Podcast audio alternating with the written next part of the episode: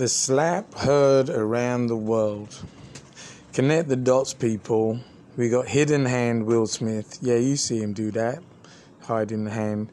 And we got Pfizer that has to do damage control because of all the uh, adverse effects coming out from their jab.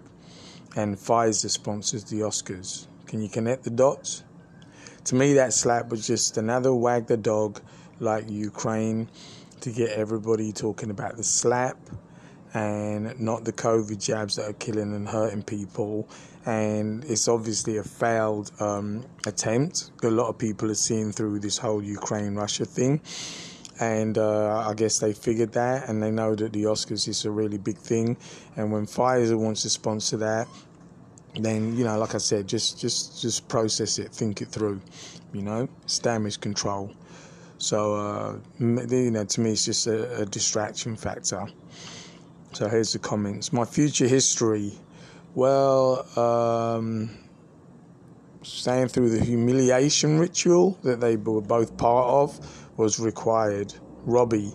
The main reason it was staged was because the sponsors of the ceremonies are bringing out a drug for Jada's supposed condition. Huey.